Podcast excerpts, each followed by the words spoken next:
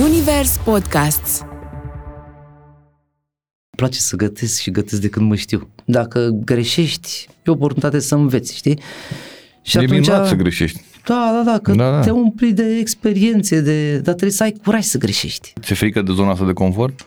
Da, mi-e frică de zona de confort pentru că e mișto, știi? Și dacă îți place, știi cum e, ai, te, ai tendința să abuzezi de un lucru mișto. Fiind uh, prins în gânduri sau cu ochii pe viitor, nu te bucuri la capacitate 100% de ce ți se întâmplă în momentul de față. E important să facem dreptate ingredientelor. Poți să vizualizezi, să manifesti lucrurile dacă ți le dorești și le vezi tu destul de clar în capul tău.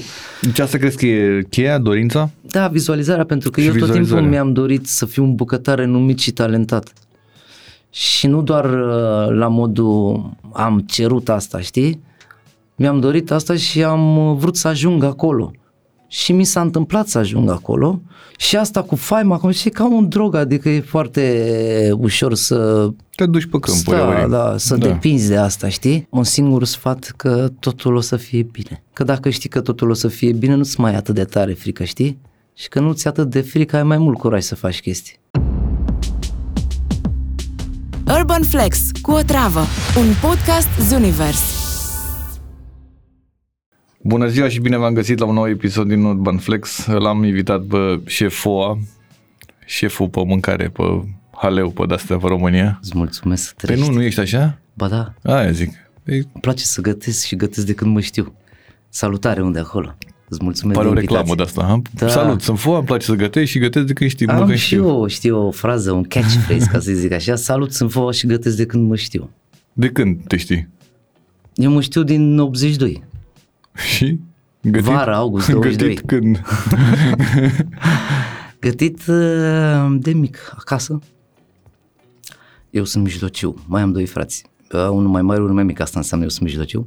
Și uh, ai mei când erau plecați la muncă, noi copilărind în militari, marginea orașului, când erau plecați la muncă rămâneam acasă. Când te lovește foamea, te apuci și gătești, experimentezi, pui în practică ce ai văzut dacă erai curios să te uiți, dacă nu, nu puneai mâna.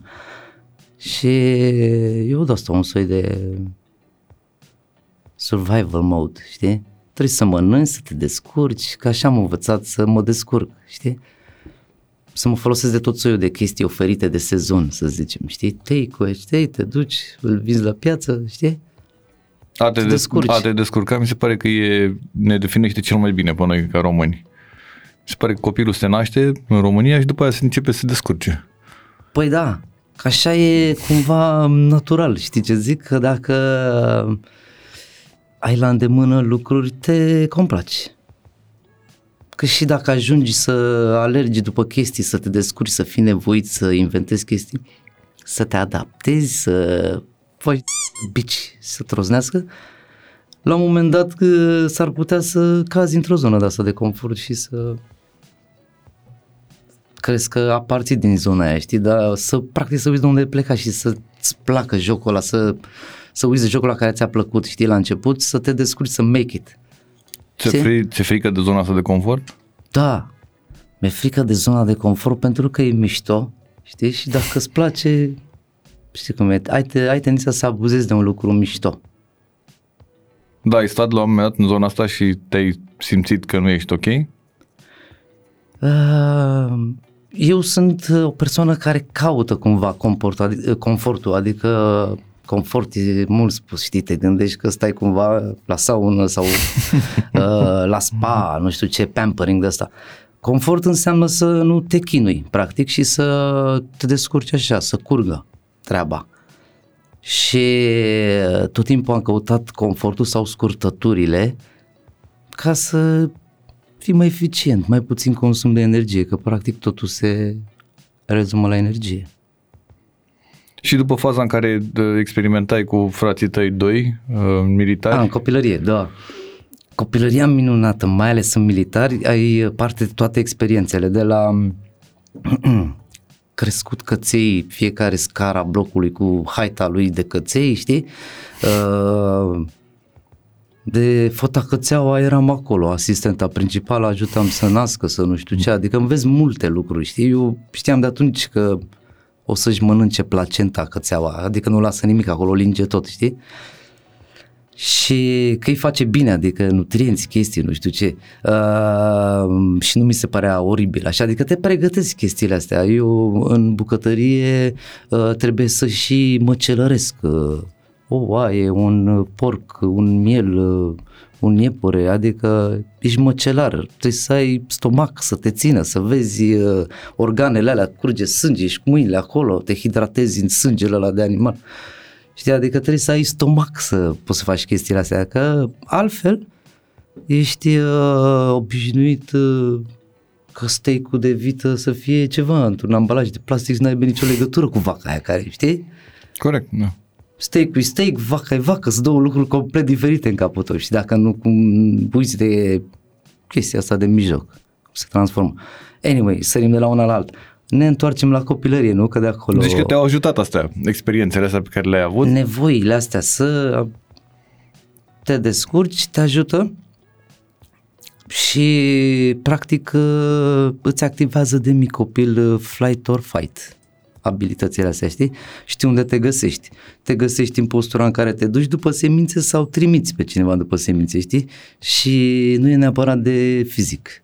Că în bucătărie, ca să fii șef bucătar, trebuie practic să poți să ții în mână niște oameni. Și mai multe abordări, ori ești strong hand, știi, domini tot, ori ești uh, inimă, suflet, oricum uh, diferitele abordări practic sunt uh, în esență una, adică trebuie să fie acolo dedicat complet cu oamenii, cu echipa ta, să fie parte din tine cumva, știi? Echipa fiind membrele tale care te ajută să faci mai multe lucruri deodată. Uh, și ai nevoie de niște abilități de astea să poți să ții o echipă în uh, control, o echipă de bucătari, fiecare mai de care, cu orgoliul lui, cu tot soiul de probleme individuale și trecând prin experiențele astea în copilărie, practic te pregătești pentru ce mi s-a întâmplat mie, nu e ca și cum am ales vreau să fac asta, știi că eu vreau să fiu uh, astronaut. A, asta era, asta era filmul tău? Da, că știi cum e, când te uiți la desenele care le-am văzut eu când eram mic, uh, practic acolo ajungi să să-ți dorești sau să zbori, știi? Cu rachetele, pe mui la copiii mei și cam aceeași. E, aceste happening-uri din copilărie care practic îți uh, cioplesc cumva personalitatea sau o conturează, o ghidează, o nu știu ce, te ajută mai departe în viață și dacă ești atent să te adaptezi, să ții cont de chestii, poți să... Îi dai de cap. Să-i dai de cap, practic să te joci, să, să te distrezi. Că... Tu asta ai făcut, asta, asta faci, păi da, te da. distrezi, nu? Că asta mi se pare, că ești... Asta e, practic, cumva ținta, să zicem acum, dar când eram tânăr eu aveam, sau să zic, eram sub iluzia multor lucruri din societate sau dar de fapt din societate vin uh, majoritatea iluziilor, știi? Uh, adică iluzia statusului, orgoliului, știi? Adică eu eram într-o competiție completă, continuă, știi? Și acum îmi place să fiu competitiv pentru că vreau să inspir, știi, copiii, să îți dorești să te lupți. Uh, că dacă primești așa imediat, vine imediat uh, Nu crezi în chestiile astea de nu, primite așa fără efort, nu? Adică mie îmi vine să fac asta în continuu, știi? Pentru că e ca și cum uh, completez niște nevoi pe care eu nu le-am, uh, știi? Nu mi le-am satisfăcut sau nu le-am avut în, uh, la îndemână în copilărie, știi? Adică eu trebuie să învăț în copilărie să-mi pun pofta în cui și să mă împrietenesc cu foamea, știi? Și așa mai departe.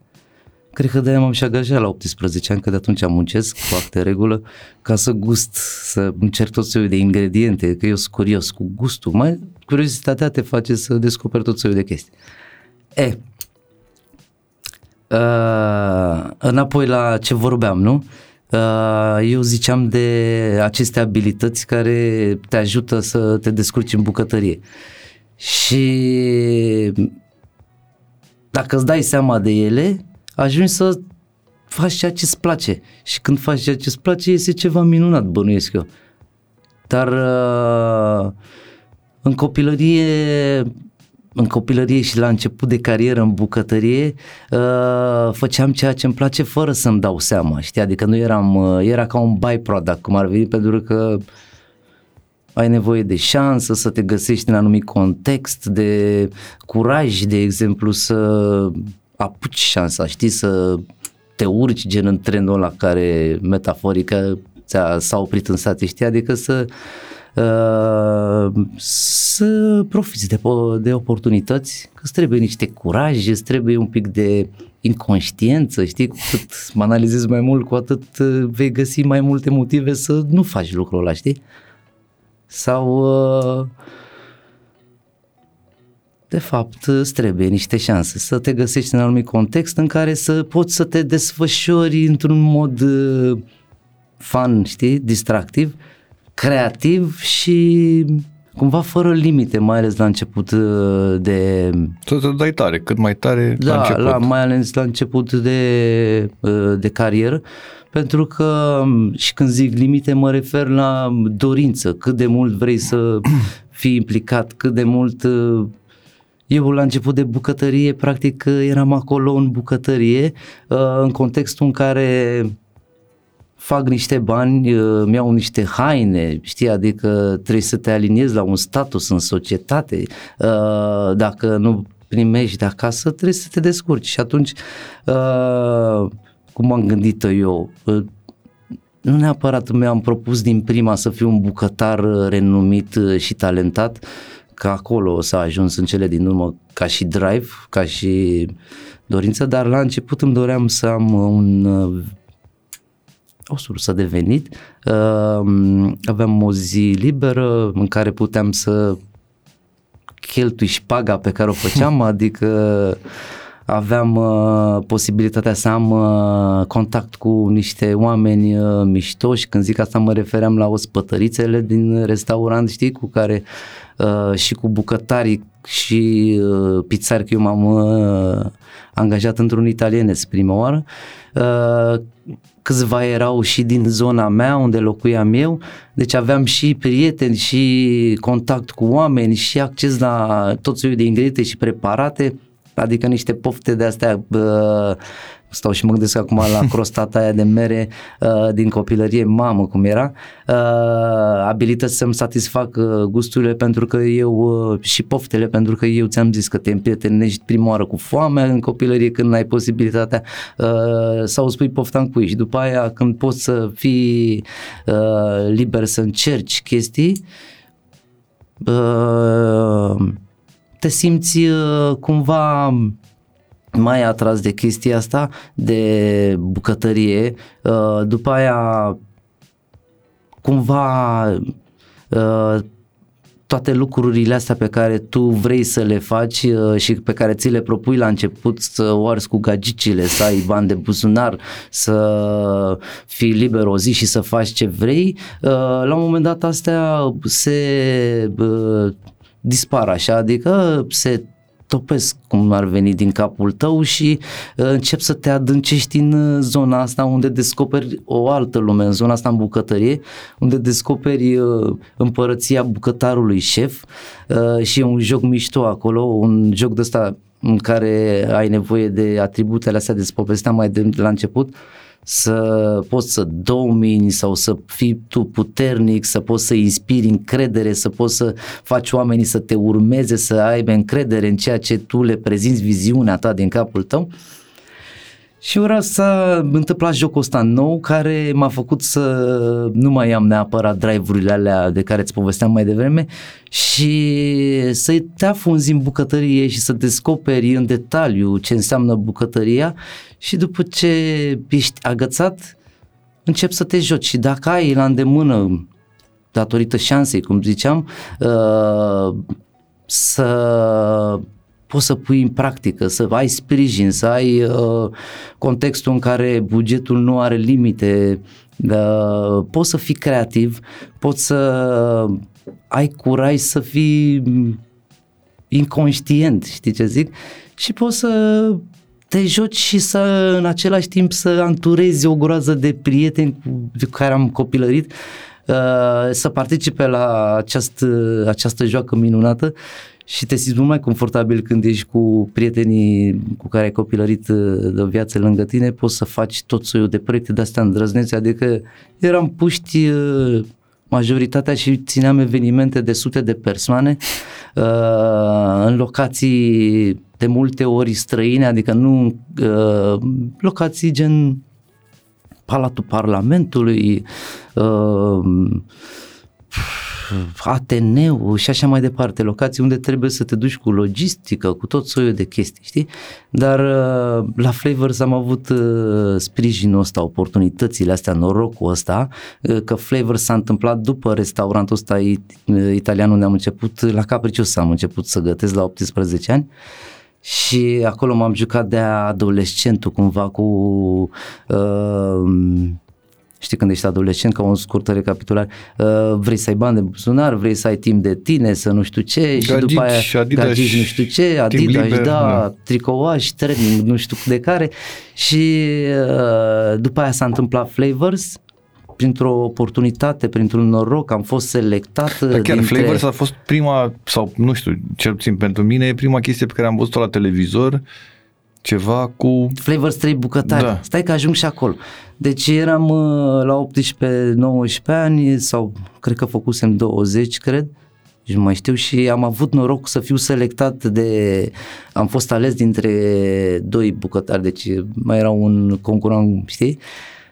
Uh, datorită carismei mele sau ceva, cred că ăla a fost criteriul, pentru că eram un puștan uh, și experiența mai mult am căpătat-o la locul de muncă pentru că s-au adus bucătari din Anglia, food designeri uh, și așa mai departe, de la care eu am făcut download și după aceea am început să călătoresc. E, și odată ajuns la Flavors datorită norocului, oportunității, știi cum ți se întâmplă lucruri, dar trebuie să... E trenul ăla pe care ai, da, îl curaj să, sau nu-l prinzi. Dar da. trebuie să te urci, să ai curaj, că dacă zici pas, cine știe dacă, când te mai întâlnești cu oportunitatea de asta? Poate niciodată. E, și când ești mic, ești mai inconștient, nu te gândești așa la tot soiul de lucruri și îți place să faci, mai ales că pleci dintr-un context în care uh, culegi tăi în vacanța de vară ca să produci niște bani de una alta, știi ce zic?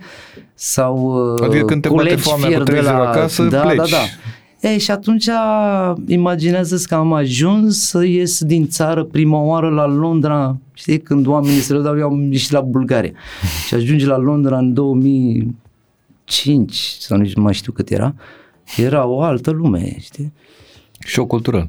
Da, exact. Și burete, tânăr, absorbi tot soiul de informații, de experiențe, de făceam uh, training acolo. Uh, Asta odată ajuns la Flavors, știi? Și probabil din cauza carismei am uh, avut uh, noroc să fiu trimis la training, la, să iau parte la tot soiul de experiențe de astea minunate la o vârstă foarte fragedă. Înainte de internet, îți vine să crezi, eu am prins uh, timpul în care se fuma în avion. Știi, erau Știu, dar și acum să... sunt la alea mai vechi, e o scrumiere nu, acolo. sunt toate. Da, e, da. Pe vremuri se fuma, eu am prins uh, timpul ăla, îți vine să crezi. și înainte de internet, în, înainte sursele erau ori te duceai, făceai training, schimb de experiență, veneai cu ingredientele în bagaj astea, ierburi aromate și așa mai departe, cu cărțile ca sursă de, de knowledge și uh, aia era. Uh, aia era abordarea la început. Și fiind uh, o combinație de tânăr inconștient, uh, să zicem, curajos. Ai luat tot. Ai da, am, am asimilat de acolo, de acolo am învățat cu, de la food designer adus special de noi, dar în contextul în care lucrurile astea s-au întâmplat uh, și eu am profitat de acest uh, happening, dar uh, acum am dau seama când mă uit înapoi, dar atunci când eram tânăr eram știi, uh, deschis la experiențe noi și vreau să învăț. Păi e tare asta, asta că e atitudinea, deschis. știi? Că asta e șmecheria de fapt, că așa probabil că șanse există pentru mai mulți oameni, Da. dar să te duci, Da, uh, am să fost vrei să deschis faci și să asta. vreau, da. am vrut să fac foame, știi? Drive-uri de-astea. Și odată ce îți dai seama că uh, plăcerea pură, știi că vorbeam mai devreme că am ajuns să fac uh, ce-mi place sau făceam pe vremuri uh, uh, ce-mi place inconștient, nu eram conștient că eu uh, de acolo Ăla e filmul tău. Îmi- Da, ăla era filmul și de acolo îmi luam uh, cumva plăcerea energiei asta și puteam să susțin uh, și alți oameni implicați în, uh, în uh, viziunile pe care le ai față de abordare, produs, meniu, pentru că Flavors înseamnă tailor-made event, adică îți fac un eveniment croit pe nevoile tale, pe așteptările tale, de la orice chestie pe care ți-o poți imagina într-un eveniment ăsta mișto, uh, prezentare, uh, serviciu, ospătari, bar, design, uh, mese, logistică, eveniment tailor-made, unde practic uh, am adus experiența de afară, cu să inițial din Londra uh, și după aceea odată ce au început călătoriile prin majoritatea lumii, uh, toate lucrurile astea s-au transformat într-un soi de produs care acum se cheamă Șefoa și care e cumva uh, susținut de flavors stradale și mai sunt și alte branduri. E, și Că mă întrebai mai devreme de, uh, de emisiunea Flavors Da, 3 te bucătari. întrebam, te întrebam de emisiune Tot în pentru că a fost o contextul chestie ăsta. care era pentru prima dată. Eu n-am văzut niciodată la televizor să vezi trei bucătari care făceau, erați și tineri entuziaști așa. Erai tu cu fratii tu, da, unul dintre frați. Și uh, practic uh, cu Silviu și cu Andrei a început această emisiune, dar tot în contextul ăsta de Ce an era curaj. asta? Mai știi minte? 2005-2006 2005, și a stat pe mă. televizor vreo 10 ani de zile. Stai că-ți povestesc imediat. Puh. Dar ce vreau să se înțeleagă foarte clar, că tot în contextul ăsta de inconștiență și de un curaj de ăsta de uh, hai să o facem, știi? Dar uh, imaginează-ți că noi fiind puști nu aveam intrările astea sau uh, cunoștințele astea. Tot o oportunitate. Uh, să-i zic mentorul meu uh, a venit cu ideea asta și inspirația noastră a fost uh, Jamie Oliver uh, Da. clar și noi îl știam din cărți, nu din uh, și nu din internet pentru că încă nu ajunsesem la internet. Știu contează. 100% că nu aveam internet, că aveam pagere, aveam de aveam te doare capul. Cu Silviu și cu Andrei ne-am jucat uh, în această emisiune numită Flavors 3 bucătari, această emisiune gândită de mentorul, ideea lui, știi, uh, care se difuza pe Prima TV la vremea aia. Uh, cred că numai acolo s-a difuzat. Și imaginează-ți o emisiune cu trei băieți cu cuieții, de zicem, uh, pf, mm, era mai aparte, așa mai, că ești tânăr, îți place să fii nonconformist, să stand out, să fii Știu că dus erați într-un tu fel, și să, așa, da, eram nu știu vopsit ce- în cap, aveam creste, aveam, Ții minte alea cu palea, flăcări, nu știu ce nebunii tigăi, așa era un promo de la sau ceva și voi care apăreați acolo cu tot felul de... Era, fiecare era frezat, avea câte o trăznaie. Noi deja aveam uh, experiențele astea, ieșirile la Londra, uh, experiențele astea de training, uh, am acumulat know-how și după aia am început să ne jucăm la televizor. Uh, ideea minunată a mentorului pusă în practică tot de el și înainte de a apărea la televizor, imaginează-ți că la, la bucătărie eram urmăriți de un băiat cu o cameră care ne filma uh, și noi vorbeam cu el cu camera ca să cumva să avem uh, Era un soi de vlog. da, da, ca să avem Începutul uh, vlogului. o experiență în a găti și a vorbi în același timp pentru că e foarte greu să faci asta uh, mai ales dacă nu ești obișnuit știi și nu aveai nici surse de inspirație prea multe adică și așa ne-am obișnuit noi cu camera și cu tracul, dar eu cu tracul nu m-am obișnuit niciodată. Eu și acum când văd niște camere care se uită la mine am niște emoții că Ai, nu emoțiile pare sunt asta. constructive, nu? Le Da. ascund înseamnă ce bine. Da.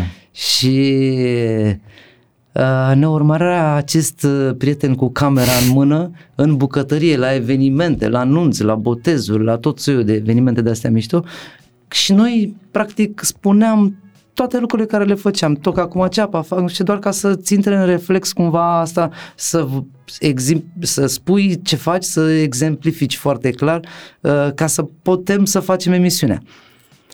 Și emisiunea asta, Flavor 3 Bucătari, imaginează-ți un băiat uh, la montaj, Fe, uh, Felicia, el a învățat să gătească datorită nouă, pentru că el a montat această uh, emisiune, iar eu am învățat la un moment dat să lucrez într-un program de ăsta de editing din cauza lui, pentru că trebuia să fiu acolo să-i explic rețeta ca să o monteze cum trebuie. Și o dădeam pe o casetă de asta. VHS. Da, o duceam la Apaca, era sediu prima înainte acolo și era duminica sau sâmbătă la prânz și câteodată ajungeam cu o oră, două înainte și dădeam caseta. Deci puteam să le dau orice. Așa era, așa de mișto și de încredere era în... Și în această emisiune în care noi uh, ne-am uh, bucurat de vraja tinereții, să-i spunem, și de toate nu neapărat iluziile, dar toate trendurile din uh, vremea aia, pentru că prietenul nostru uh, Lucian Busioc s-a ocupat în permanență de coafura noastră și el e un hairstylist ăsta super faimos. Uh, știu de, de când eram mici și el ne tundea, ne vopsea, deci uh, și nu aveam make-up, nu aveam uh, script, nu aveam uh, o strategie. Practic, băieți, ce gătim? Hai să ne distrăm. Câteodată băgam într-o dubă niște canapele, un uh, jet, un arzător, făceam în pădure, mergeam la Arcul de Triunf pe stradă, adică pur și simplu ne distram uh, prin intermediul uh, uh, oportunităților și la televizor, nu doar în bucătărie. Adică aveam și logistică, că ai văzut că totul era wow, aveam uh, ingrediente, ne duceam la piață pe motocicletă, făceam cumpărături. Efectiv ne distram. Și nici nu prea aveam uh, de unde să ne inspirăm, uh, era cumva eram creativi noi așa. Și ne-am distrat la televizor în paralel uh, cu distracția din bucătărie. Ceea ce a ajutat pentru că una pe alta Aș... Se completau cumva și da. îți luai niște chestii dintr-o parte și unde din altă parte. Da, și în ziua de astăzi e musai să le îmbini pe astea, dacă vrei să faci ceva. Pentru că trăim societatea care ne este prezentată și atunci ai nevoie de social media, de toate canalele astea de Cum comunicare. Ești cu astea? Te înțelegi bine cu ele? Mă înțeleg foarte bine cu canalele de social media. Uh, nu prea mă mai joc așa de mult cum mă jucam înainte pentru că am, sunt bătrân uh, pe Facebook și pe Instagram și pe pe toate chestiile astea și înainte eram mult mai uh, prins de jocul ăsta și la un moment dat că orice joc... Se duce. Da, da, da dar trebuie, it's a must și e un uh, canal de comunicare, adică poți să ajungi cu mesaje la oameni, dar înainte nu era despre asta din punctul meu de vedere, uh, fiind mai tânăr era despre a te da mare, despre a flex pe unde ești. Țin minte că aveam o aplicație Foursquare, nu știu dacă mai există, dacă nu-mi dădeam check-in în toate chestiile pe unde eram, Anyway, uh, era despre orgoliu, știi, despre a te da mare, practic... Uh, flex, asta Da, e. flex. Da. Flexai pe unde da. erai, cu cine ia erai. uite ce pot eu să fac, da. ia uite unde sunt. Ia uite ce, ia uite, ce da. mi-am luat, ia da. uite ce nu știu ce. Și asta s-a întâmplat acum în ia uite ce copiam. Știi ce zic? Corect, că 100% da. la fel fac și acum tot flex, dar mă arăt altceva. S-a Sau mai cioplesc în lemn, da. da, mă joc de atâmplar, un timpul liber de tăbăcarul, mai cos în piele, mai fac mai direct, știi? Gen uh, flex, ia uite ce mai pot să fac. da.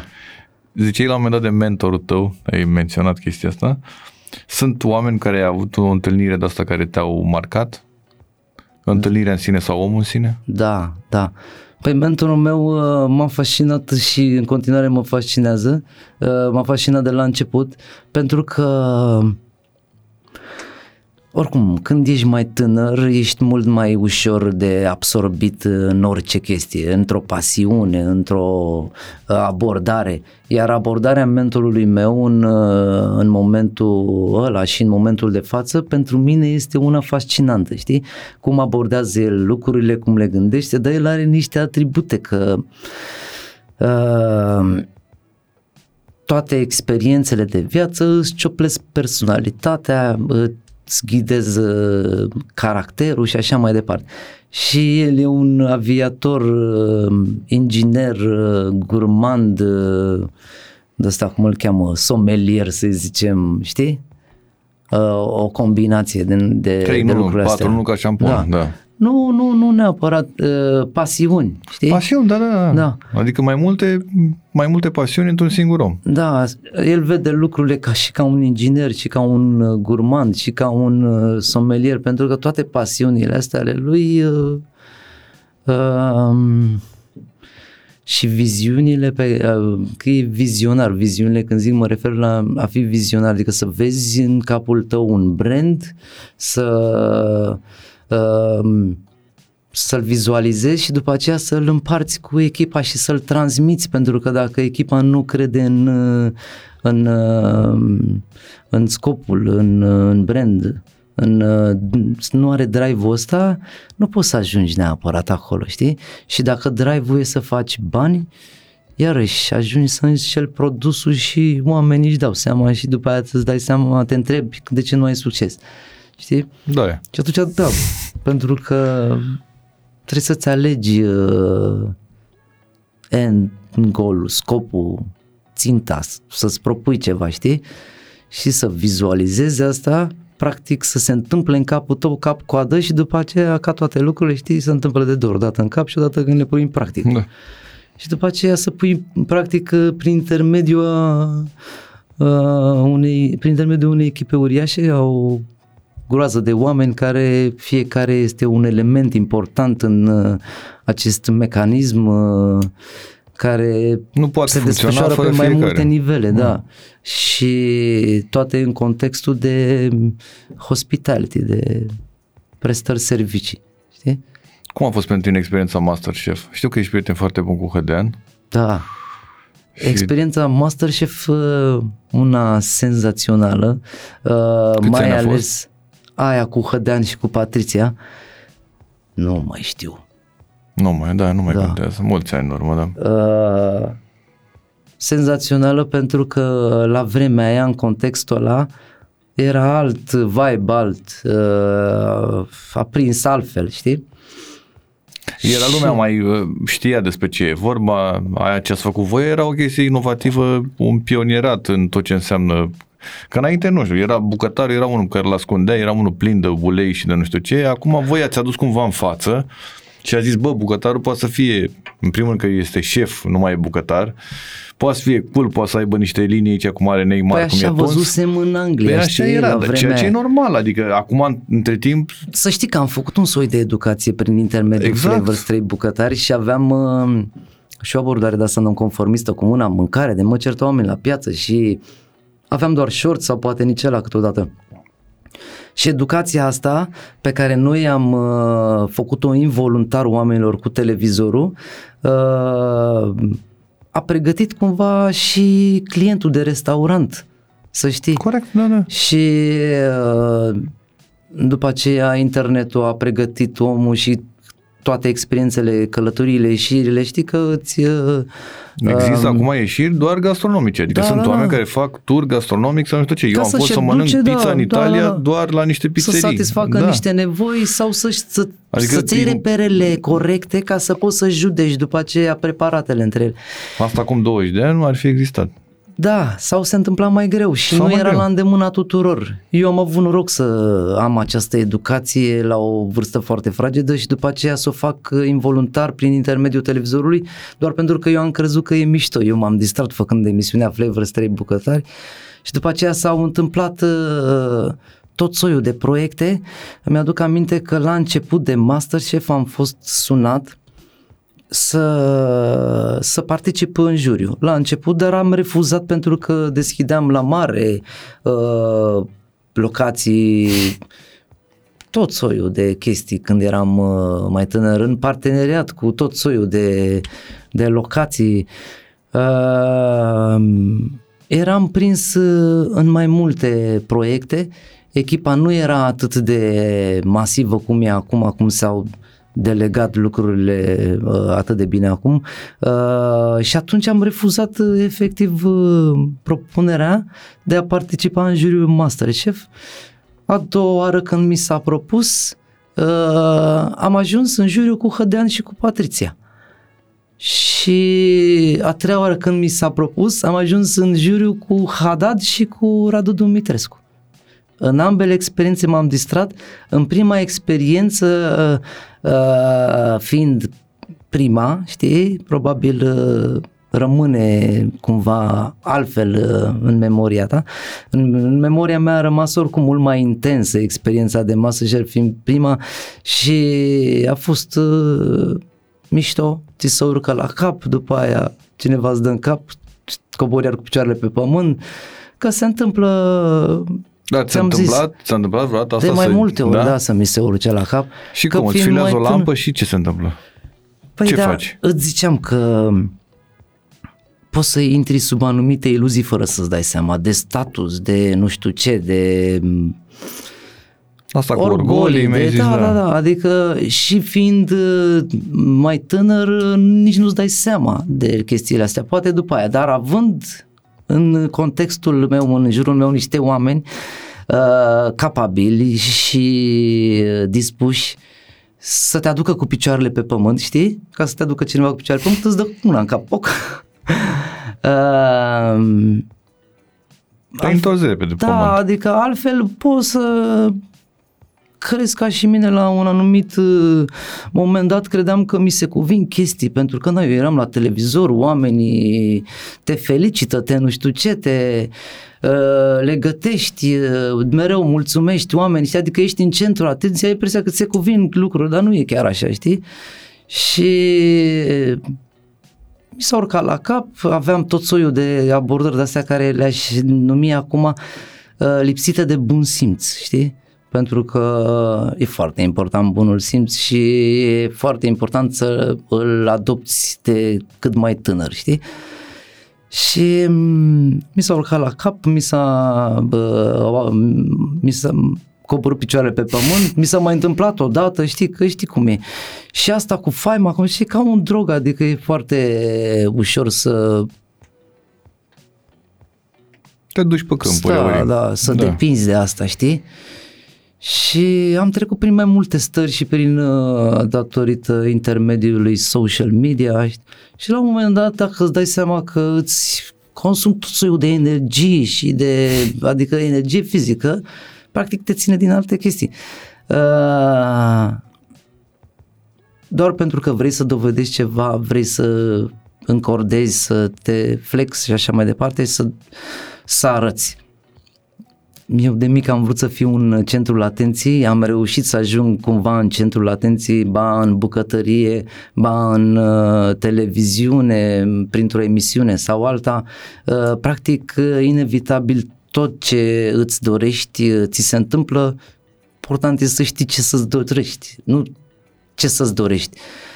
Și să-ți dai seama cu ce vin asta la pachet? Nu neapărat că primești ceea ce îți dorești, că de obicei A, zici că asta... e foarte important gen de ce-ți faci tu în cap, mindset-ul ăsta al tău? Da, și... mindset-ul, mindset-ul e foarte important și vizualizarea lucrurilor e foarte importantă să uh, fii uh, vizionar nu e alegerea ta, eu nu sunt neapărat vizionar, mie îmi place să vizualizez, probabil am o imaginație, îmi place să desenez, îmi place să fac chestii cu mâna, să mă joc, să construiesc, mă joc în lemn, mă cos în piele, făceam și cu andrele când eram mai tânăr, chestii de astea, skills-uri uh, uh, primite de la bunici, de la contexte, dacă îți place și le ești, prinzi. Da, da, ești prins acolo, ești curios, le prinzi și atunci le folosești când ai nevoie de ele, pentru că în bucătărie se coase și carnea când se atârnă.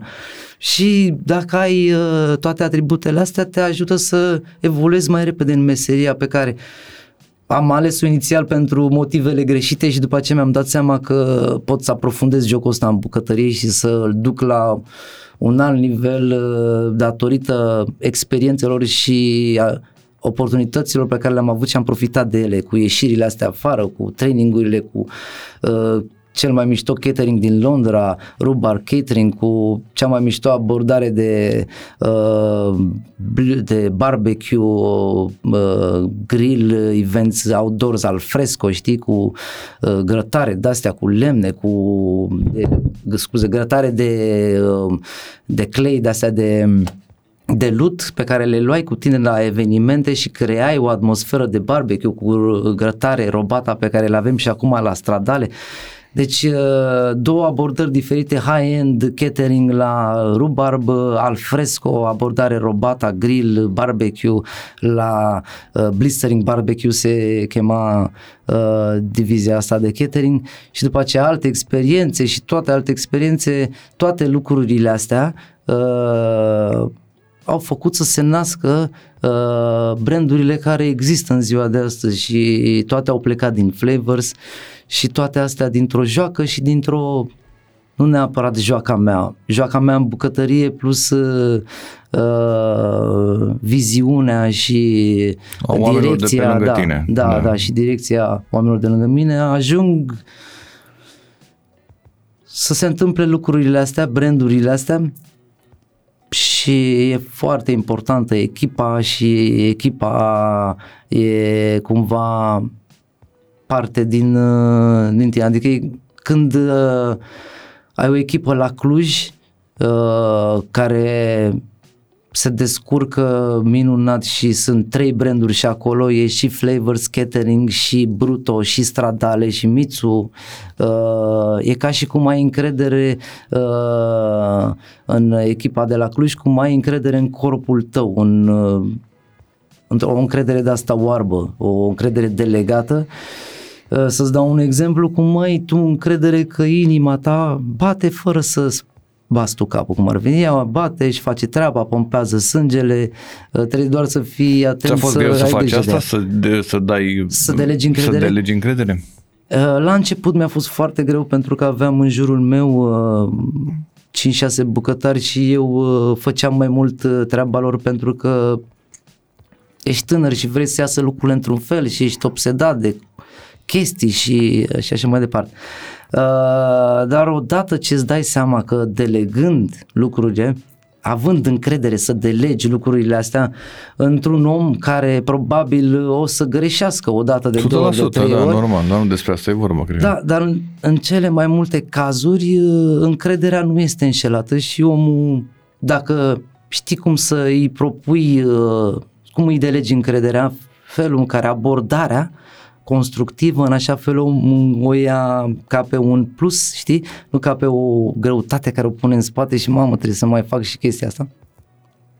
Da, pur și simplu vine ca o chestie normală și da, atunci da, el va greși, e normal ești... să greșească, ar fi culmea să nu greșească, dar după aia va evolua și, și tu vei evolua și tu, adică și lucrurile vor merge și bine. Se Că dacă rămâneai blocat acolo în aia, nu cred că ai fi putut să că faci nimic. La un moment, pe nu poți să faci mare lucru da. cu două mâini, adică poți să faci până într-un punct, mai ales când e vorba de un joc în care trebuie să joci în echipă. Și atunci uh, trebuie să delegi încredere și sunt uh, beneficii de ambele părți. Uh, odată că omul în care ai încredere la un moment dat o să se ridice la nivelul uh, așteptărilor și o să livreze uh, ce e de livrat și după aceea de alt, cealaltă parte e că trebuie să ai răbdare să se întâmple lucrurile astea și să monitorizezi pentru că oamenii fac mai repede lucrurile monitorizate decât uh, cele comunice, adică uh, îi comunici că vrei să se întâmple așa și după aceea te asiguri că se întâmplă asta, înseamnă să monitorizezi și uh, la un moment dat se ajunge la încrederea asta la oarbă. La încrederea de, oarbă în care da. la Cluj și n-ai niciun fel de stres exact. că totul e ok. Da. Și uh, în același timp implicarea este una uh, naturală, nu forțată, știi? Pentru că dacă ești parte din uh, direcție și din uh, viziune, vezi produsul final, ca să zic așa, știi unde mergem, care e scopul, atunci e mult mai simplu să pui în practică uh, sau să overcome să tot soiul de astea de happening-uri. Uh, să te adaptezi, să reglezi în timp util, să fii pompier și să stingi tot soiul de situații. Din mers. Da, da, da. Uh, practic, uh, Z- Ziceai că treaba asta din televiziune cumva a educat și cărcemile? și cârciumile și... Adică e evident că s-a întâmplat asta. Și telespectatorul. Și omul, nu? Da. Uh, cârciumile inițial erau într-un standard ăsta italienesc, era plin de cârciumi italienești. Dar de ce e asta cu Italia? De ce, are, de ce risotto e mai bun decât uh, paella? Și, adică nu că e mai bun, e în toată lumea asta și paella nu. De ce Păi, pizza e peste tot? uh, Nu Italia știu e- să-ți e răspund miez? la această E miez întrebare. în tot ce e Italia? Da, așa era. Uh, Nu, așa e și acum. Când eram eu tânăr, erau uh, restaurante italienești care dominau sau restaurante tradiționale românești. Și acum Italia e în toată lumea. E, mi se pare că e cele și mai multe bune. restaurante sunt cele mai bune. Da, da, da corect. Adică, Și înainte ce aveai? Aveai pizza, variantă, nu? Și după aia aveai MBS da. cu tochitură și cu nu știu ce. Cam asta ceva, era, nu? da, ceva de genul. Păi nu?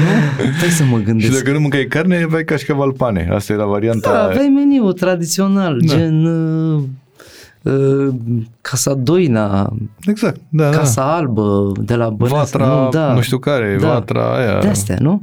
Da. Și um, educația noastră era adresată spectatorului, telespectatorului. Aveam și spectatori de multe ori, că ți-am zis, găteam pe stradă și se adunau oamenii în jurul nostru și făceam uh, stir-fry-uri și așa mai departe. Și alergam după ingrediente, adică mă duceam la comunități, în Dragonul, Roșiul, oameni creșteau uh, în debarale, la întuneric, uh,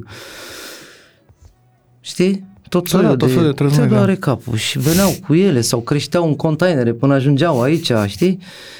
Și să ai autentice sursele, sosurile, ca să nu le găseai la supermarket. Ți-am zis, veneai cu ele în valiză din călătorii cu ierburi buscate, cu... Păi vezi că veneam cu chefir lime lip, care acum nu mai... Uh, uh, cafirul, știi? Acum e interzisă sau ceva Da. frunza. In, e. Și cu toate lucrurile astea, cu frunze de banan, ba luate de la grădina botanică, dat și pagomului, dă și mie frunza de banan în care A te făceam... descurca, românesc a te descurca. Da, da, da. Dar să vrei, să ai uh, voința să te descurci și în același timp dorința să arăți că poți să te descurci și contextul în care să ai cu ce să te descurci și toate lucrurile astea au contribuit la o joacă minunată, practic. Și crezi că Eu omul din sunt cârciumă- cumva recunoscător spunând lucrurile astea că am avut noroc, ca să zic așa. Dar uh, în Și același crezi că timp... educând așa și omul care se uită la televizor și cârciumarul au devenit cumva, adică pretențiile au crescut și datorită chestiilor ăstora, nu? Emisiunilor. Au contribuit și ele pentru că pe vremuri erau două emisiuni. Era Mihai, nu, Radu Anton Roman. Mai ții minte? Da, de gătea cu numai cu Care grăsime era și un cu tot soi felul de de teleenciclopedie mai mult sau ceva, documentar. Era mai Altă mult abordare. spre documentar, da, așa. Și cu poveste și cu delta Dunării și Da, arăta dar el omul găsea și cu nu știu ce. grăsime, el gătea cu grăsime, uh, nu era grăsime procesată sau super Da, da, știu, nasoală, era, se ducea în nu știu ce localitate și gătea cu doamnă la ceaun cu grăsime de aia, uh, pregăt, topită de doamnă, ori de oaie, ori de Da, da, de porc. acolo, loco. Adică, da, da, da. Dar e o grăsime mai sănătoasă decât una super procesată, știi? 100%. că industria alimentară în ziua de astăzi e focusată pe a face bani. Și a face bani înseamnă să vinzi cât mai mult. Și, Să procesezi cât mai mult, să Asta înseamnă, țină cât da. mai mult, să... și s-au schimbat foarte mult ingredientele pentru că cred că am 20 ceva de ani în bucătărie Uh, s-au schimbat ingredientele sub ochii mei, știi? Ala de Dragonul Roșu? Da, n- nu, mă refer la... Toate, da, da, da, da, da. Plecam de la a spăla super intensiv spanacul în trei ape, venit în saci de rafie, așa de rupeam la cozi, ce la spanacul venit uh, crescut pe vată, știi, venit spălat deja, stropit sau ceva cu tot soiul de chestii într-o atmosferă protectoare, știi? Dar toate astea pentru că e mult mai simplu, știți, spre a facilita fluxul uh, Suntem mulți. cererii versus uh, servire, știi? Adică dacă cererea e mare, hai să fie și servirea cât mai rapidă, dar cut corners la uh, produs și zic asta, nu știu ce am început să vorbesc despre asta, pentru că e important să facem dreptate ingredientelor, pentru că așa îmi place să mă laud cu cartea de bucate care, apropo, ți-am adus-o, ți-am dat-o, Nu mi-ai dat, da. să-mi fie rușine. Da, nu Veneam mai deja contează. cu ea, dar ți-aduc cartea. Mi-ai dat nicio cuțitele problemă. alea într-o Da, zi. M-am ți-am întâlnit cu dat tine și mi-ai dat cuțite. 64 de cuțite. Le-am aruncat, Să-ți fie de bine. m-am dus la, La- de ăla, la știi? țintă. La țintă de aia și aruncai la el. Și vreau să subliniez asta cu să facem dreptate ingredientelor. Da. Și atunci am...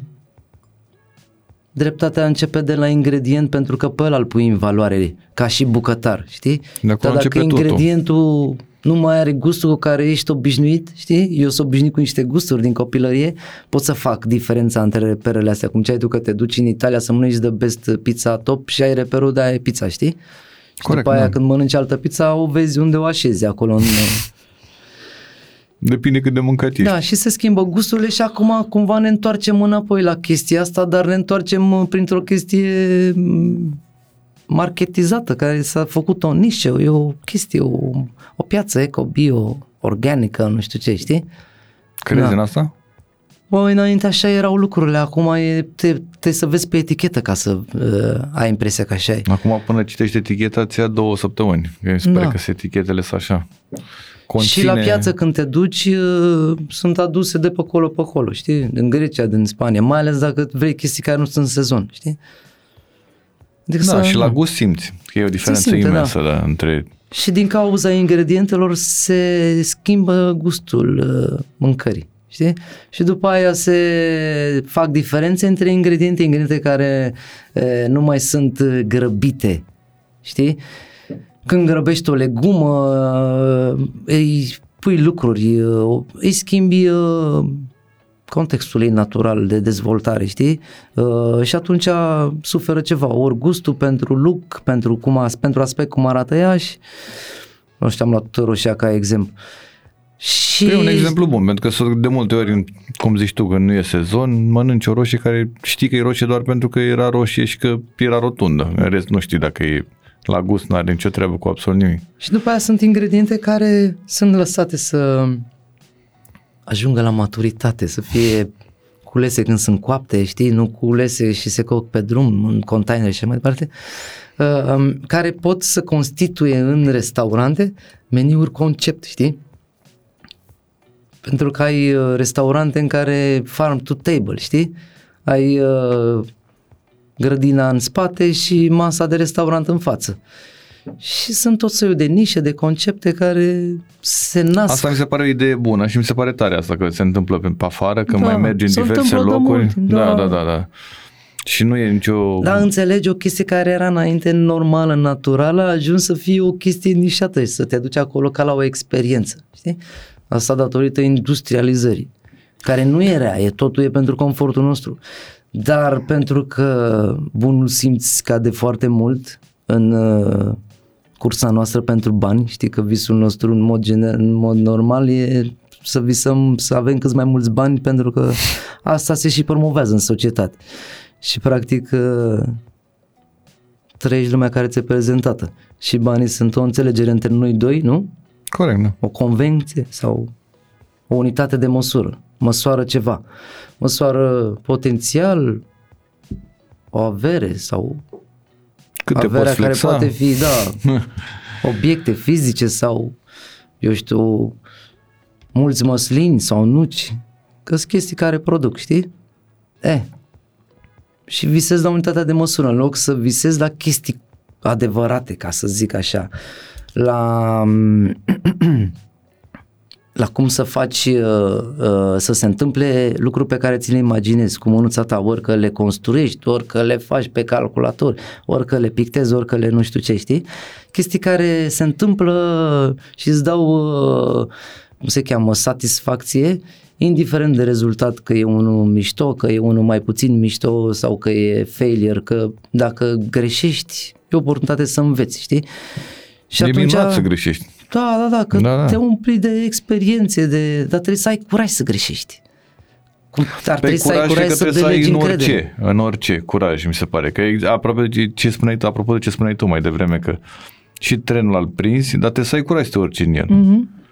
Ca așa dacă ești Las că mai Sau vine mai altul. sunt situații în care ești purtat de val, știi?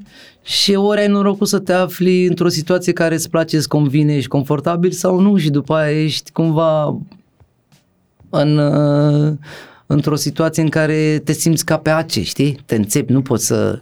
Și atunci ori ai noroc, ori n-ai noroc, ori ți-ai dorit și vrei și faci ceva în sensul ăsta. Și întorcându-mă la ce ziceam ca să am și finalitate la... În loc să ai uh, vise la unitate de măsură, mai bine îți dorești să ai un skill, o aptitudine, o disciplină, cum vrei tu să o numești, depinde de cum o etichetezi, să zicem așa. Și când zic asta e ca și cum uh, te gândești, hai să dau o, o comparație română, meseria e brățară de aur, știi? Nu neapărat o meserie, dar e, o, e un skill, e o, e o disciplină pe care dacă ești fascinat de ea, o aprofundezi și o dezvolți, o duci la un alt nivel, știi? Adică you go with it, ca să zic așa, știi? Și această disciplină poate să fie bucătărie, tâmplărie, tăbăcărie, ciclism, not, muzică, știi?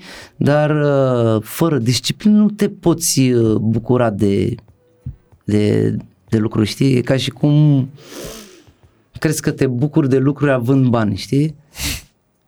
La un moment dat, uh, oricât de multe lucruri ai avea, Martin o să aibă gust de medicament, să zicem, știi? O să se pare Corect, că are gust da. de medicament. Plus că sunt oameni care fac foarte mulți bani și care n-au timp să meargă în vacanțe sau n-au timp să se bucure de... Pentru că sunt în continuare în joc până a face mai mulți asta, bani, da. știi? Mai... Dar uh, această disciplină, acest uh, skill pe care îl aprofundezi și uh, a, lucrezi la el, îl mărești, uh, vine la pachet cu încredere în sine, cu disciplină, cu repetiție, cu stăpânești niște chestii și te face să te bucuri. Rezultatul e ca și cum uh, te duci la pește, prins pește, ai satisfacție, nu prins pește, mai încerci și data viitoare. Așa e și cu asta, cu disciplina, știi? Dar când prins peștele, e satisfacția, e, e minunată. Ești... Aproape că e minunat să nu prinzi o dată, două de trei ori, că după aia a patra vară să fii mega satisfăcut da, că ai exemplu ăsta, da, da, da, da, da. E, e ca un stil de viață pe care trebuie să îl adopți. Asta, adică să ai curaj să faci uh, ceea ce îți place, această disciplină de care vorbeam, care o să te ajute la rândul ei ca un efect secundar, o să te implice în tot soiul de experiențe care o să-ți contureze caracterul, personalitatea, o să te pună în situații de uh, flight or fight și o să-ți dai seama cine și așa mai departe, pentru că vrei să faci ceva, indiferent de domeniul pe care îl faci. Și o să te bucure și pentru că faci ceea ce îți place, și practic uh, ieși cumva din, uh, să zicem, uh, ciclul ăsta în a te angaja pentru a face bani ca să te îndatorezi. Da, de fapt, de fapt asta e. În momentul în care tu găsești o pasiune sau apropo de ce ziceai tu că ai un skill sau ceva din ăsta, te duci tu către locul ăla de muncă sau așa, tu începi să descoperi, să faci niște lucruri și cumva îți place și banii Să-l vin așa ca, da, și banii vin așa cumva ca, ca un, efect secundar, un efect da. secundar. Da. Când te duci direct și, și mă duc la muncă doar pen, că, pentru bani, ca să mănânc, să mă așa. produsul, adică nu-ți faci treaba cum trebuie, 100%. Da. Doar că sunt foarte mulți oameni care nu-și găsesc skill-ul ăla și care nu știu să-l, adică nu știu să-l caute sau nu vor Păi să-l să-ți dau un caute. exemplu din propria experiență. Oameni care, nu că nu știu skill-ul ăla, oameni care sunt momentan prinși într-un, într-o situație în care fac bani ca să-mi plătesc dările, că na, toți trebuie să ne... Sau, și n-ai uh, timp pentru altceva care să... Da, dar e o chestie care ți-o propui un pic și rămâne permanentă cumva, știi? Adică din, dacă ar fi să-ți dau un exemplu personal, eu când eram puștan și vreau să fac bani, că nu aveam uh, de la părinți uh, ia uite, du-te, ia-ți înghețată, ca să nu zic bere și alte lucruri, Da. știi ce zic? Uh, trebuia să mă descurc și atunci uh, făceam chestii în funcție de sezon. Ți culegeam Mergi tei, cu tei, adunam da, da. uh, fier de la, de la cupru e mai scump, alama e nu știu ce, fierul, înveți și chestii să faci diferențele Între între, alamă metal, și ăla, da, da. Și în același timp uh, e o negociere, o chestie, sunt uh, chestii care te ajută. Te descurci, dar e o chestie care o făceam de sezon uh, ca să mă ajute un pic, adică nu am rămas blocat în asta. După aia am trecut la următoarea chestie. Uh, eu făceam în vacanța de vară, știi? Mai adunai sticările, spălai, nu știu ce, adică na. Lucruri pe care Poți să la le mo- faci pe la termen vremea aia scurt. mi-era și rușine să le recunosc, știi? Pentru că, na, uh, orgoliu nu te lasă să... Da. Și umblam cu Dacia lui tata prin uh, oraș și nu aveam... Uh, mi-era și rușine de multe ori, dar eram la televizor și umblam cu Dacia 1310. Știi ce zic? Da, da. Da. Adică... Dar nu e despre asta vorba. Că Da. după aia poți să-ți iei ce mașină vrei tu și ce da. aia. Când A- lucrurile în se contextul așează. de status. Acum Da, da. oamenii pentru Acum a e afișa cursa un bicicletă. status Da, bicicletă pliabilă e cel mai cool din lume. se schimbă Se statusurile. schimbă da. statusurile, da. Da, te făceau statusurile astea să intri cumva într-o să zicem, într-o, într-un cerc de ăsta în care te îndatorezi ca să ți iei chestii ca să dovedești să, Ți-ai o sau mașină pretinzi care știu nu, ce. pe care nu poți să ți-o după aia nu mai permiți. puteai să, da, și tot așa. așa, după aia o casă, te pui Da, la un da, da. credit care nu știu Eu am ce pățit și tot asta așa. pe pielea mea, da, Cred. am trecut prin asta, da. Și e greu, știi? Să... E greu, dar ai învățat din asta, adică e Da, e greu să reziști uh, tentații de a... tentațiilor, Da. trendurilor uh, și așa mai departe. Că e ca la școală. Mai ții minte ce făceai tu la școală? Te luai după alții, 100%. Păi da, normal. Așa fac și copiii acum. Îți trimis copiii la școală ca să fie educați de alți copii, indiferent la ce școală scumpă îi trimis tu, știi? Și educația vine la modul cum fac copiii, imită părinții, după aia imită contextul în care se află, prietenii sau ce aspiră la, știi?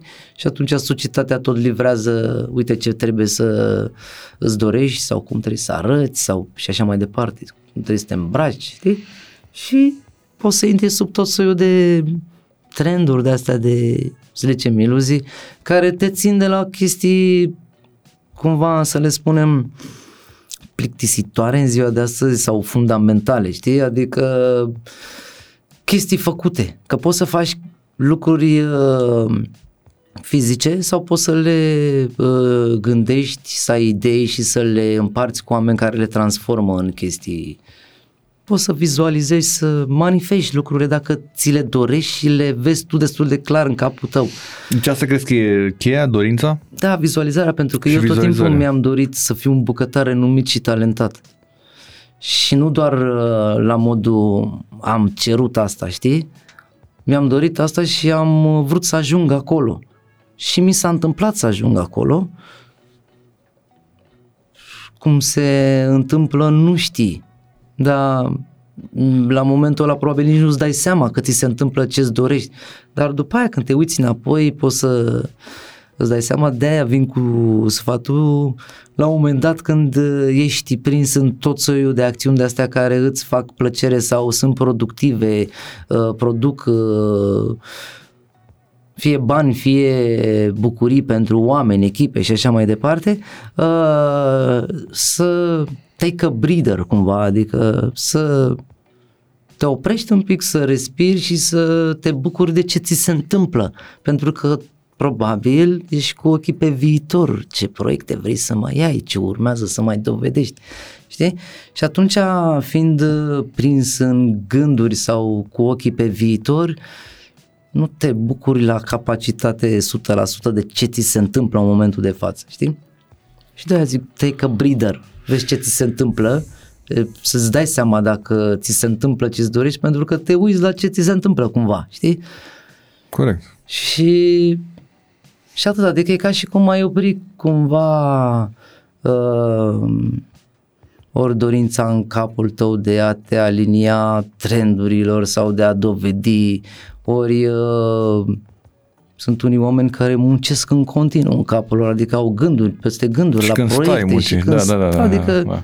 ei sunt în vacanță undeva, dar ei în capul lor muncesc la următorii pași de nu știu ce proiect sau, știi? Se gândesc, vizualizează ca după aceea să pună în practică Ce au vizualizat și Da. nu se bucură de absolut nimic din momentul ăla. se bucură, se bucură de bucuria probabil a oamenilor din jurul lor, știi că sunt oameni uh, care sunt schimbați de uh, tot soiul de experiențe, știi? Că o experiență minunată te schimbă, știi? Și atunci îți afirmă o bucurie, o afișezi pe față, un zâmbet, o ceva, știi? Și atunci primești bucuria aia ca pe o recompensă dacă uh, you dig it, dacă îți place genul ăla de recompensă, cum ar veni. Revenind la București și la restaurante, unde îi mănânci cea mai bună pizza în București? Cred că la Pizza Mania, Pizza Mania. da, A, Andrei acolo? da. Da. Adică eu sunt Și fan. mie îmi place, da. Da, mănânc acolo și eu și copiii, toată familia, da. Mergem și cu cățelul ne primesc, adică Da, da, da, da, e e minunat. de, toți, de toți bani acolo. Uh, Burger, cel mai bun burger în oraș? Mi-e greu să zic că nu, La nu tine. prea am mai ieșit în oraș în ultima perioadă. Și când zic ultima perioadă sună așa clișeu. Uh, în ultimii ani, ca să zic așa, și a fost și contextul ăsta cu pandemii, cu nu știu ce, bla, bla. Ceva rău, da. Da. Uh, și mi-e greu să zic unde ai putea să mănânci cel mai bun burger. Eu când vreau să mănânc uh, un burger, mă duc la Cluj-Napoca și mănânc la Bruto. Da. Și Bruto e un restaurant minunat care o să se deschidă și în București. Chiar din toamna asta. Și face parte din uh, brandurile astea de care îți povesteam mai devreme. L-ai Ăsta a amintit fost mai un devreme, moment da, ăsta da, da, de, da, da. de publicitate. Moment L-ai simțit? Da, da, da, da. L-am auzit când l-ai zis mai devreme, Da. când am la Cluj, nu știu ce, nu știu ce, Da. nu știu ce. Și vă o să vă invit la Bruto la un burger minunat care poate să fie de crocodil, de zebră, de uh, rață, de pui, de vită, de porc sau de miel. Știi ce zic? Da. Adică o carne tocată, da, prezentată în funcție de, uh, ca să zic eu așa, uh, starea de spirit a momentului. Locuri în care mergi în București, în afară de Steam, unde ne-am tot văzut pe acolo? Da, la cafea, mă duc Mai acolo, mergi că în am, alte- am o alte rutină, da. locuri? A, nu. Uh, mă duc acolo pentru că mi s-a creat o soi de rutină, mai ales cu cățelul și și practic uh, când sunt uh, acasă în oraș, sunt la rutină. Dimineața, de vreme, înainte de grădiniță câteodată. De cele mai multe ori. Mai ai și alte locuri? Nu. Mai ies la stradale, mai ies la flavors, da. Adică în locațiile stradale, tale. da. Dacă te-ai întâlnit tu cu tine de asta de acum, cu tânărul entuziast de 17-18 ani, Tare, da. care era în militari și mai asista la câte o naștere de câine, ce îi spune? Ce Yes. sfat îi da? I-aș uh, da un singur sfat că totul o să fie bine. Că dacă știi că totul o să fie bine, nu-ți mai e atât de tare frică, știi? Și că nu-ți e atât de frică, ai mai mult curaj să faci chestii. Tare asta. Da, da. Îți mulțumesc că, că ai vrut să stai de vorbă cu mine. O să ne vedem, tare. am înțeles, la uh, toate festivalurile la care particip, nu? Ești la da. Electric, la Da, da. Sunt... Uh, Antol, la... Încep cu festivalul de street food, Street Food Festival România, unde sunt, uh, ca să zic așa, uh, în parteneriat cu echipa de la Cluj, care operează stradale și bruto, uh, în parteneriat de la începutul festivalelor. Practic ăsta a fost primul festival de street food uh, din țară, din, uh, de când a început trendul, ca să zic așa, și nici nu mai știu câți ani are, 8, 9 ani, habar n-am. Destui, cred că. Și în afară de ăsta care e sufletul, ca să zic așa, în afară de festivalul de suflet, o să fiu prezent la alte festivale, De suflet. tot de suflet, da? Da. da? Uh, în această vară și probabil o să ne întâlnim acolo și o să ne jucăm împreună, eu în bucătărie, te invit și pe tine în bucătărie dacă vrei să Păi ne da, jucăm vin. împreună. Gata, Așa la facem. Electric Castle vin la tine în bucătărie acolo să Ce vedem. tare. Da. Bine. Nu știu să fac mare lucru, dar da. Nici o problemă, O să-mi nici eu, tai dar ne degetele. descurcăm noi. da, da, da, da. Mi-aduc aminte, am uh, o, o imagine de la un street food la Timișoara, acum nu știu câți ani, nu mai știu să zic, au trecut și mă enervează asta cu anii ăștia pandemiei, că nu nu vine să-i calculez, nici nu știu dacă, nu fine. Și mi-aduc aminte o coadă de aia imensă la tine acolo, la Timișoara, cred că 2018, cred că 2017, ceva. Nu pot să te ajut cu Da, datele, dar pot da. să-ți confirm cu... Dar era cu- nebunie, cu era vibe-ul. primul, cred că era vibe, primul da. festival de ceva cu street food de la Încearcă să-mi aduc Timișoara. aminte data, dar nu... Nici eu nu mi-aduc. Anyway. Acum Anyway. 2017-2018 ceva genul ăsta era o nebunie. Deci la baie tine de era mulțime. ceva pelerinaj. Eu am crezut că e ceva, a venit Michael Jackson sau ceva. Ce tare, îți mulțumesc. Da, așa era. Și Da, ți-aduce și de ce? aminte? Da. Pentru că uh, s-a suprapus cumva cu Masterchef-ul, toată treaba asta, când eram cu Patriția și cu Hădean la televizor cu Masterchef-ul, că uh, abordarea noastră a prins uh, foarte bine și nu, nu știu de ce ne-am oprit, anyway, uh, a prins foarte bine și atunci, în contextul în care eram uh, cu emisiunea Masterchef la televizor și ajungeam și cu festival de street food la Timișoara, primul festival din țară, acum sunt N festivale care Da. se întâmplă. Uh, a fost uh, baie de, de mulțime, Așa e, efectiv. da. da.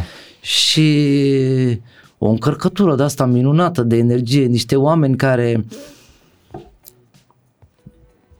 cum să zic, descriu eu sentimentul ăsta, niște oameni deschiși, uh, dornici să încerce mâncare, să fie parte din uh, bucuria asta pe care noi ne exprimam prin intermediul festivalului de street food și care era o bucurie la început nu foarte polișată, știi? Da, da. Acum când vii la noi la festival e impecabil din toate punctele de vedere, de pe, mai, din toate aspect, aspectele de la muzică, live, cu scenă, cu loc de joacă de copii, cu vezi proiecții de film, mai Da, mă, evoluează, primărie, lucrurile cu evoluează nu știu și ce. da. E, și pe tine te-a marcat probabil atunci Da, pentru că nu am happening-ul văzut, ăla? nu văzut niciodată. Adică țin minte că era primul din Timișoara sau ceva și am văzut, era o coadă de asta imensă și țin minte că m-a lovit uh, că eram, trebuia să vin și la un moment dat am uitat să mănânc sau ceva în genul ăsta și am intrat pe acolo prin spate și mi-ai dat ceva și mă uitam la coadă Și cu făceam prietenii și- mei care erau o grămadă care erau Și la coadă. făceam și ceva cu flăcări. Și un făceai loc, ceva un- cu flăcări și Aveam cu un niște grătar nebunii. mare, da, da, da, un da, loader da. de la o nebunie. Da. Pentru că marfa a expuse pe jumătate vândută și când zic asta mă refer la spectacolul pe care îl făceam noi, era cumva expuneam marfa. Și nu doar ofeream un preparat uh, uh, minunat din punct de vedere gust, toată lumea gătește minunat din punct de vedere gust, dar noi o făceam într-un stil uh, jucăuși. Cu Te niște jucai. chestii, da, cu niște chestii... Asta e cuvântul care cred că da, definește toată discuția pe Da, care am avut-o da. noi, cu jucatul. Că te-ai jucat, întotdeauna Dar te-ai și jucat. cu jucării de calitate și ingrediente de calitate, că de acolo iese uh, treaba treabă. Păi da, că în momentul de față, dacă vrei ingrediente, găsește oricine. Nu mai e niciun fel de barieră, nu mai e nicio nebunie Da, de asta. da. Adică acum e chiar, e ca la aparate foto. Orice Pot să băiat spun. poate să-și cumpere un aparat foto Nu mai e de 100 de problemă. milioane, 200 de milioane să fie fotograf. Nu cred că se întâmplă asta. Adică tot ăia care știu cum să facă fotografia sunt fotografi în continuare, la fel cum Pentru că ăia care știu cum se fac fotografia sunt oamenii ăia care sunt fascinați de ceea ce fac și sunt uh, implicați acolo și uh, văd detaliile. Dar când faci asta pentru că așa e trend și îți dă mai bine când ai aia la gât camera, știi? da. nu o să-ți iasă ca unui fotograf care e fascinat de ceea ce face și probabil nu face pentru bani, aia face pentru plăcerea de a împărți bucuria cu alți oameni, că un fotograf asta face, nu o poză Corect, minunată da, pe da, care da. o arată oamenilor, nu? Da. Perspectiva lui, cum vede el lucrurile, nu? Și poate să-ți arate acest uh, uh, disc din, din plută într-un fel în care tu nu-l vezi, uh, adică să-ți arate ceva în el, în uh, tiparul lui aici și așa mai departe. Adică îți pune în valoare o perspectivă pe care tu nu o vezi în mod normal. Asta e un fotograf reușit. din Corect, punctul meu da. de vedere. Și așa e și în bucătărie, probabil că sunt... Da, în bucătărie e la fel, e vorba de a-ți exprima gustul personal uh, în uh, farfurie. Așa că tu, da. asta distracție o găsești la tine, ori în, la orice festival sau în bucătărie, la tine, în, loc, în uh, restaurantele tale. Dacă te simți bine, iese și bună treaba. Sunt sigur de asta. Da. Și Îți ca- mulțumesc că zi. Nu, vreau să Zi, mai zic și zi. ca să poți să te simți bine trebuie să ai cu cine, pentru că știi cum e.